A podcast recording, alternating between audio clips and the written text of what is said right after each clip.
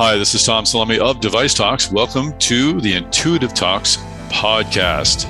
Surgical robotics presents an enormous opportunity for companies. There are surgeon shortages, sporadic healthcare, and miraculous technological advancement in both robotics and communications.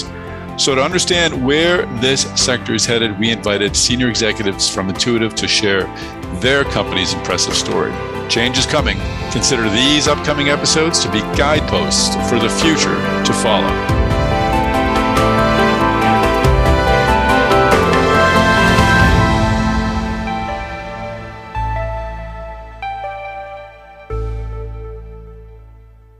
Hey, everybody, this is Tom Salemi of Device Talks. Welcome back to the Intuitive Talks podcast. Our guest today is David Robinson. David is Vice President of Multiport Design Engineering at Intuitive. And our conversation varied wide a bit. We talked a bit about the intricacies of developing a robotic surgical stapler. We talked about the importance of creating a, a table for the Da Vinci system that, that helps surgeons perform the procedures. And of course, we talked about the evolution of the multi-port design and uh, and the intricacies that uh, that requires and the direction to some extent where that's headed. David couldn't share too much. So uh, we'll also talk a bit about David's background, which is really interesting. He did uh, his first job in engineering was uh, working on the Segway device, which was kind of cool. So uh, I hope you'll enjoy this conversation with David Robinson. Once again, he's vice president of multi-port design engineering at Intuitive Surgical. But before we begin this episode, I want to make sure you know about Device Talks West. It's happening on October 18th and 19th at the Santa Clara Convention Center, not too far from Intuitive. We'll have a lot of discussions centered around surgical robotics. We'll have uh, discussions centered around robotics outside of surgical robotics because we'll be working with our partners at the Robot Report on additional conferences. So uh, keep an eye out for details about Device Talks West. Once again, it's happening on October 18th and 19th at the Santa Clara Convention Center. Certainly, we'll hope to have great representation from Intuitive as well. All right, let's get this podcast started.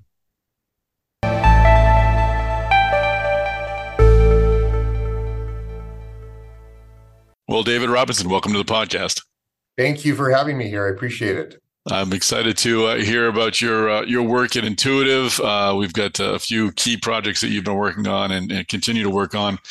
But before that, uh, I'd love to uh, find out a little bit about our guests and how they found their way into the medical device industry and Intuitive specifically. Let's start at your beginning. How did you uh, first become an engineer, or just decide you wanted to be an engineer? Yeah, well, I started in in college. I wanted to uh, thought I wanted to become a physicist and an industrial designer.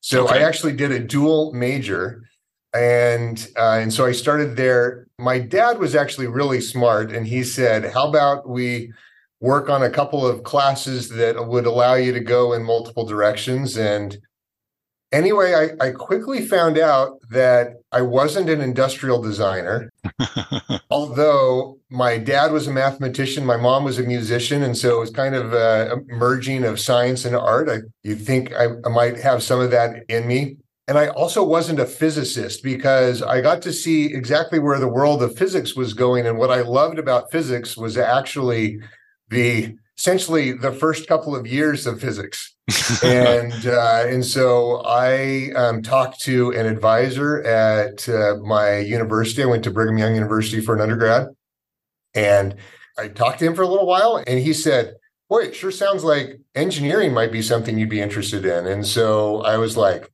"Great, what's that?" so I was taking some of the basic courses for engineering anyway, and ended up loving them and thinking, "This is what I want to do." There was like a you know one of those series where they bring in people from industry and talk about uh, different things they do in engineering and uh, and I decided I think I'm going to pursue this. This sounds fantastic. That's great. And literally my first semester I figured it out and said I'm going to do this and move forward with it. And so I finished up my undergraduate in mechanical engineering and then I uh, had an opportunity to go to graduate school with the intent that I actually thought I was going to become a professor because my dad was a professor And I thought, wouldn't that be great? Because I I like the way what he does, this mix of teaching and this mix of doing research and the university campus was great. And I thought it was a just a really wonderful thing to pursue.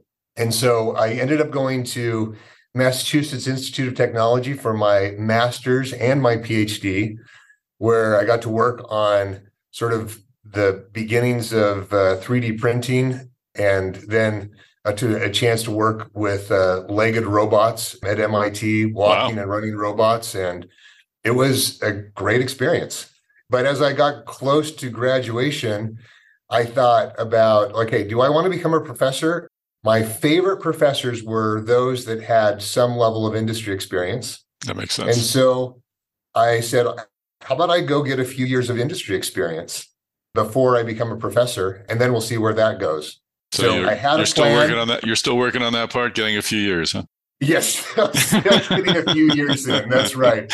Let's see. I guess I'm 23 years in now, of working on my experience. You're going to be a, a great professor with all this experience so, uh, in your first job, I saw work for Dean Kamen on the Segway project up in Manchester, New Hampshire. I'm not too far away from that. I'm in Amesbury, Massachusetts. How did you come to get hooked up with that project? And what is that whole experience like? From what I've heard, it's like Willy Wonka's chocolate factory. It's just this design playland for engineers. That's interesting. I I don't know that it's a design playland. Um, it, but it did feel like there was a tremendous opportunity to do really good work there. Yeah. And I had an opportunity where one of the thesis advisors that I was working with uh, sent me a job description that he got from a former student and it looked interesting and I applied for the position. And uh, the Segway was totally in stealth mode at the time. And I ended up getting hired on that particular project and had a great experience working on things that uh, that was brand new to me that that were brand new to me. And you know there was motors and batteries but also safety systems. And and working in a broader team was actually something that was uh, very fascinating and interesting. So got to work on the very first Segway release. Um, you know, code name Ginger, and uh, I forgot about that. Yeah, we had to actually put our prototypes in boxes and wheel them down to our test track. And there were people that were yelling at us out the windows in Manchester, New Hampshire, of like, "Is that Ginger in there?" but, That's great. So, what lesson did you take away from working with that group? It sounds like uh, collaboration was was a key part and uh, I guess secrecy and stealth ain't so so bad either. But what were some key takeaways? Well, some key takeaways from my Segway experience was the people that you work with are really important. Okay. And I got to work with some of the coolest and greatest engineers there. And believing in the mission is also really important. Interestingly, I didn't actually get to see the prototype before I was hired because it was in such a stealth mode. And so I had to make my decision off of a, a, few things other than what am I going to be working on. But I knew it was going to be engineering and I knew it was going to be a, a startup like experience. And I learned a lot about product development mm-hmm. and what it means to make decisions about making a product that's never been designed before. That's great. So, and did, did you know it was a transportation uh, device or were you as blind as the rest of us? No, I knew it was a transportation device. Okay. But that was as far as it got. Great. you went from there, if I'm reading your LinkedIn correctly, to directly to Intuitive. How did that opportunity become available to you, and, what was appealing about uh, about joining Intuitive? And this would have been in 2007. Right. So actually, in 2000, when I was graduating with my PhD, there were two serious offers that I was considering. One was from Segway, and the other was from Intuitive Surgical. Oh, interesting. Yeah. And uh, due to various reasons like location and timing of trying to manage two career households and, and whatnot, I ended up going to Segway. But the person who offered me a job then, Sal Brogna, he stayed in contact with me for that whole time. And every once in a while, he'd just kind of ping me and say, How are you doing? What, what are you up to? are you interested? And in 2006, I get a call from him saying, all right, enough games. It's time that you come to Intuitive. I have a position that you need to fill. And I came to Intuitive for an interview thinking, okay, I'm just going to see what they have to say. He plops down a job offer and and just like gives an immediate hard sell. And I was like, whoa, this is serious. and I think about this a lot. And I realized that if I didn't take this opportunity, that I was going to regret it for the rest of my life. Well, that's great. Did you, did you have a chance to, to call? Were you married at the time to call your, your wife and make sure it was okay to move across the country or? Well, I actually didn't accept right that very second. I, um, I, I did say, "Hey, I got to talk to somebody first, and we got to figure out how this all works." That's so, great. But we moved from the East Coast to Silicon Valley and uh, and start our life in Silicon Valley working at Intuitive Surgical. That's terrific. What was it about? I mean, you, you applied initially in 2000 and 2007. I mean, I'm guessing I know what it was that drew you to Intuitive Surgical, but what was it? Was it the mission? Was it just the opportunity to create something brand new? What was primary in, in leading you to take that job offer, other than the arm twisting that you were apparently having to endure at the time? well, it had to do with the opportunity of using my engineering skills to work on something that was really meaningful to and directly meaningful to people. And at one point, I had considered becoming a physician, and uh, and I thought, what? Yeah, why don't why don't I take this opportunity and directly impact people's lives? I mean, it's not it's not as direct as a physician, but it's very close. And I just thought that that was going to be a nice um, amalgamation of what I wanted to do with my life and the skill set that I had. So it worked out great. Yeah. So you're currently vice president of, of multi-port design engineering. But what were some of the earlier projects that you you worked on at Intuitive? I understand you had some work uh, involvement in developing the stapler and also some work with the table, both of which have sort of yeah. interest, interesting histories. Walk us through some of the some of the uh, projects you've been uh, part of. The very first one was the SI system that uh, got released in 2009. Did some software releases for the S system before that. And uh, so I was leading what is called the systems analysis group, which is the, the team writing the algorithms both for nominal functionality of what the system's supposed to do and then all the the safety systems around when things don't go right how to catch that and, and whatnot and so that was the team that i was asked to lead so from the si i was asked to work on the initial stapler product. And then the XI patient cart was the, the next project. And from there, it's like a variety of different uh, instruments, uh, a variety of, of different projects, like like you mentioned, the, the table. We also worked on the X system and SP, and even some on uh, Ion as well. Mm-hmm. So, and uh, that's a brief history if uh, what are some of the unique challenges to developing a, a robotic surgical stapler? I, thinking about it initially, I, I, wouldn't see it as being that complex a project, but I know there were some some challenges there that had to be overcome. What were some of the things you had to overcome to put that together? Well, for the most part, the team that started it had never worked on surgical staplers before. And so just understanding the app application and sort of the industry standard because we weren't the first ones to make a surgical stapler. Uh, sure. They had been in the industry for, I'm going to get this number wrong, but 20 some odd years before we decided to put it onto the robot. And the executive leadership team at the time at Intuitive felt like surgical stapling was a critical opportunity for Intuitive to pursue so that we could better serve our customers in particularly general surgery. But things like how much articulation should it have? How much precision does it need? How much clamping force do you need? How do you do that around an articulating wrist? How much precision does the uh, does the instrument actually need as you're placing it onto tissue? So some of those i mean it's it sounds like uh, we could just figure those out quickly but working with our clinical engineering teams and our um, surgical partners at the time and we were able to figure out a lot of those those key requirements not necessarily figure out how to solve all of them but we knew what we were going for. So was some of the challenges of the stapler just does it require more? And i've never staple tissue myself, so I don't know. But is it something that required more of a of a feel than even cutting or or suturing? using the, the stapler? What was the disconnect between getting a robotic surgical stapler to perform as well as a traditional stapler, which you, as you said, have been around for a couple of decades? Well, part of this has to do with one of the requirements that we started off from the beginning is that it was going to be a fully articulating stapler. Okay. And so you actually require a lot of force to go around a fairly substantial corner, I should say torque, to clamp the tissue in order to hold the tissue in place, to place the staples, and to transect the tissue. Our biggest challenge was getting that torque around a, for all intents purposes, 60 degree bend and clamp the, the tissue in place. That, that was, I would say, at the beginning, that was one of our biggest challenges. Hmm.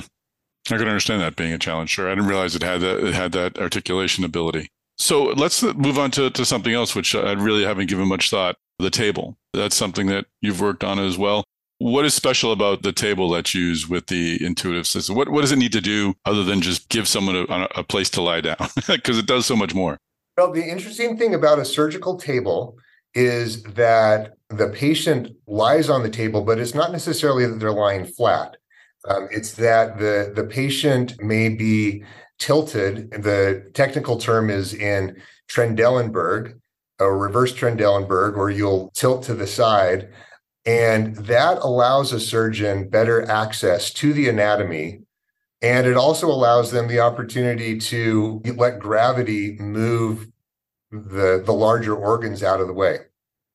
So, getting a table to move around isn't the challenge having a surgical robot attached to a patient who is laying on the table move around that's the challenge is that you have to track the patient very very uh, closely.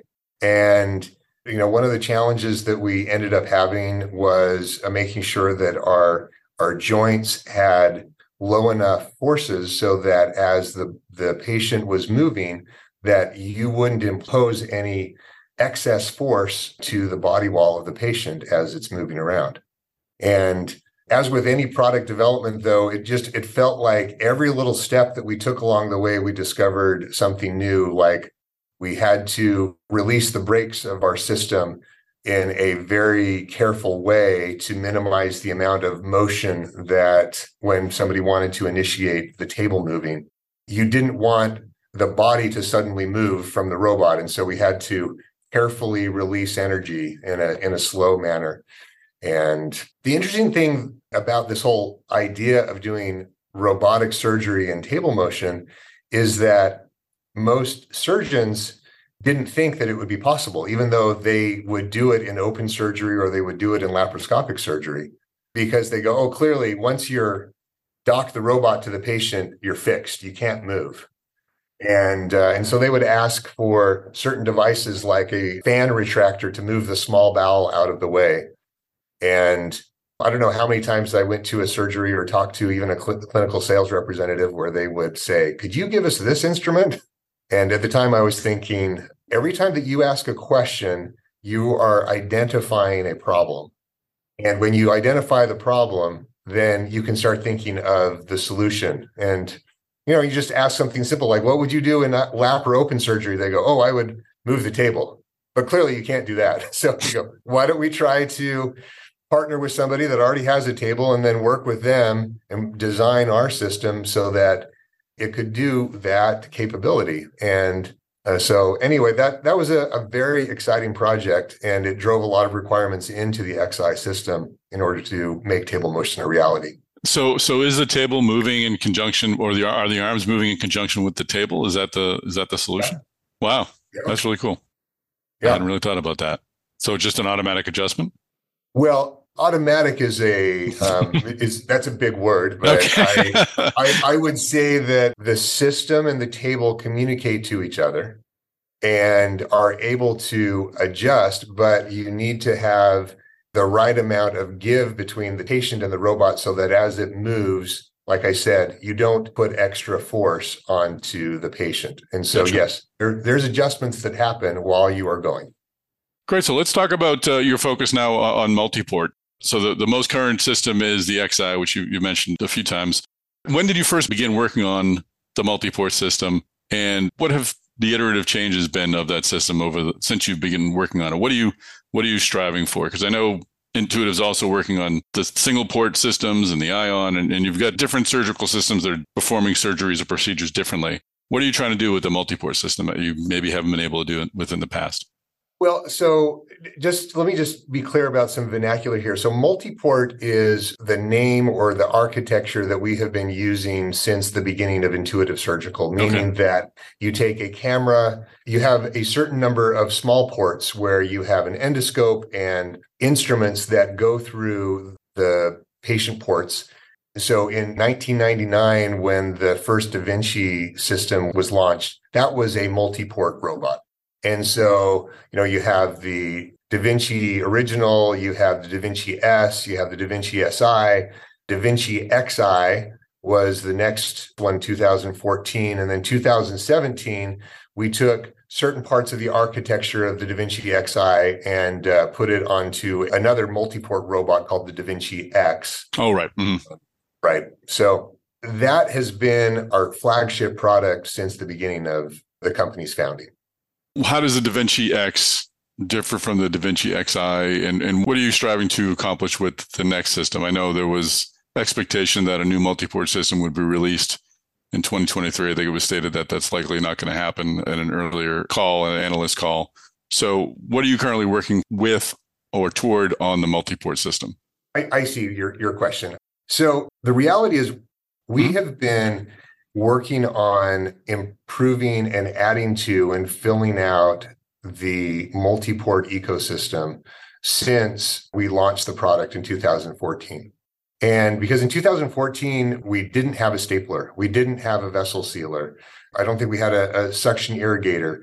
There were certain aspects of our vision system that needed refinement. And we have continued to add uh, to that and refined our software. We added the table after DaVinci Xi was launched, and we've changed our our vision system. And so, you know, our ability to to do surgery has over the last decade has continued to get better and better and better.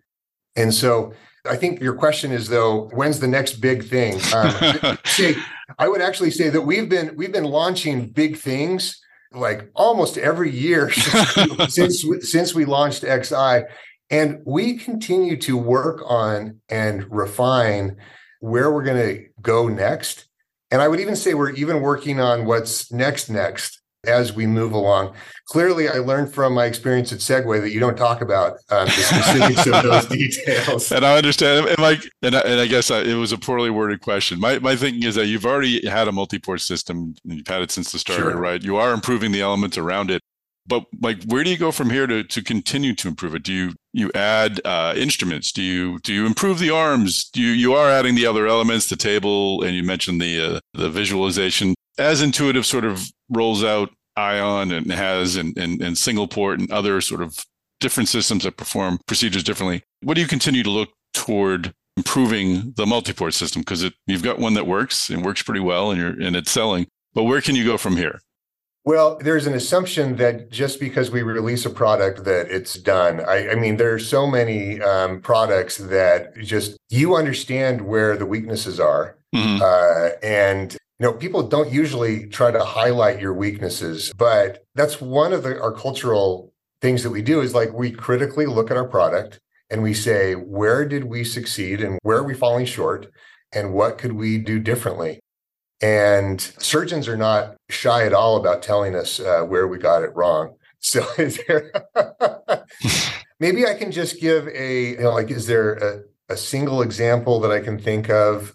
Well let me give you one on stapling because stapling was really interesting in that we designed stapling to be used primarily for a procedure called low anterior resection, which is a procedure in which there is a tumor in the large intestine somewhere lower in the abdomen.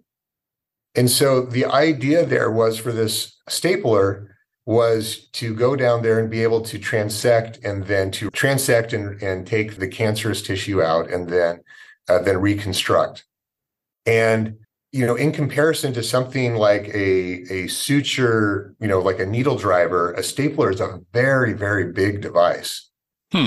And so, um, as we started watching surgeons using this, what we realized is we gave them this articulating capability, and now they had more control than they did in lap.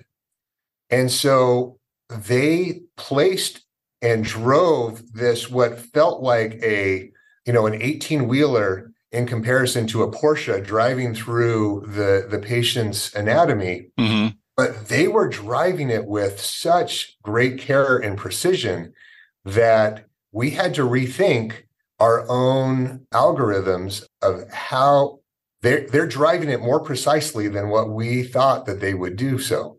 And so then we had to rethink our own way of delivering that capability to them especially as the stapler started getting used in other areas of the body. And, like, for example, in a thoracic case where you are, you know, in the chest, very tight cavities, very key vessels that you have to work a stapler around. And, and we were so glad that we had added increased precision and increased capability in those very, very tight spots. So as people are using our devices, we're recognizing abilities to improve the, its own capability. And can you speak to the, and, and if you can't, that's fine, but can you speak to when the next version may come out? Will it have a different name or is it just, it, just an updated version of the, of the DaVinci X? What does the timing look like on that? Yeah. So, yeah, I mean, uh, talk, talking about when things get released and, sure. and whatnot, that's not my role. And so I, I, I won't uh, I won't talk about that. And you know, there's a bunch of, and you have to recognize in, in a in a regulated industry, there's a bunch of things that are under your control, and there's a bunch of things that are not. You control the things that are under your control, and I mean, it's actually something that's very exciting in the medical industry. Is you get to work with regulated bodies, and at first I was very scared of it, but I, I have actually found that the people that I get to work with, like in the FDA and, and talk to, they do a good job like they, they and they are pushing the industry in the right direction. And uh, you know, another example of this is when we were launching the uh, the SI. There was a requirement that the FDA had been talking about for a while, but we hadn't really fully understood called a human factors evaluation. And we thought it was uh, what we had been doing. But you know, they said, no, you're you're really not getting it. You need to do this very specific test where you bring in external surgeons and you put them in the very challenging situations that you say that you have mitigated that they won't run into challenges. And they were like, whoa, that's a big deal.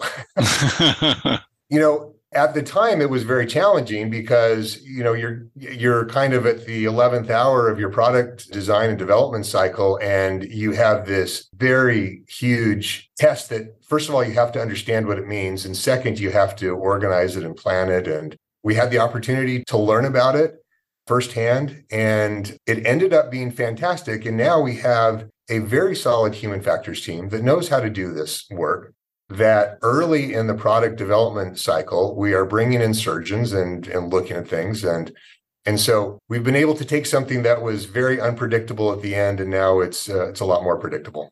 That's great. A final question. I mean, where you, you started at Intuitive in 2007, you've been here today. Has to, have things played out as you uh, anticipated when you signed that contract? As the area, uh, has the field developed as you thought it would, or have you achieved more than you uh, you had anticipated? It's way better than I anticipated. Really? Yeah. I came here hoping that we could have some impact in the marketplace and uh, we could affect a few people's lives. I think our surgical, you know, like our average rate right now is about 2 million procedures plus per year that are happening. And that's million is a big number. I just feel grateful that uh, I am able to participate in this. And one of the best things that has happened to me is like if I'm wearing some intuitive gear or something like that, I have intuitive on my shirt, strangers will come up to me and talk to me. And they'll tell me their story of how they were impacted by their disease, by the surgery. And sometimes you just get a random hug and it's fantastic. That's great. And it, I look back on my experience at Intuitive and I am just very humbled and grateful. Moving forward, though, I'm actually just as excited now as when I started at Intuitive. And I am looking forward to the next many years of uh, continued impact into the marketplace of improving patient care and it, giving the tools to surgeons and caregivers so that they can heal to the best of their ability. So I'm super excited to be here. That's great. Well, it's a great story. I'm, I'm sure you're missing the uh, the winners in Manchester, New Hampshire, but it sounds like you found a good spot for yourself. So, David, thank you for joining us on the podcast. Great. Thank you very much, Tom. Appreciate it.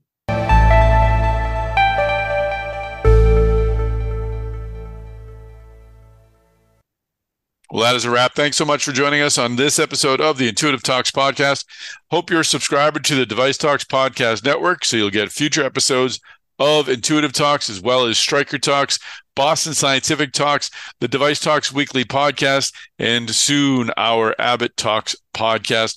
Lots of great medical device content coming through that podcast channel. So go to any major podcast application, Google, Spotify, Amazon, subscribe, like, or follow. And again, you'll have future episodes sent directly to you. Do me a favor and share this episode on social media. And when you do, connect with me. I am Tom Salemi, S A L E M I. Please connect with Device Talks and with Intuitive. Be great to uh, get a conversation going around your social media post. That's it. Once again, don't forget to join us at Device Talks West. It's happening on October 18th and 19th at the Santa Clara Convention Center. We'll be putting up an agenda probably uh, within a month, but we've got some uh, great keynotes lined up, which uh, including some uh, very familiar names and faces. So stay tuned, and thanks again for listening to this episode of the Intuitive Talks podcast. Take care, everybody.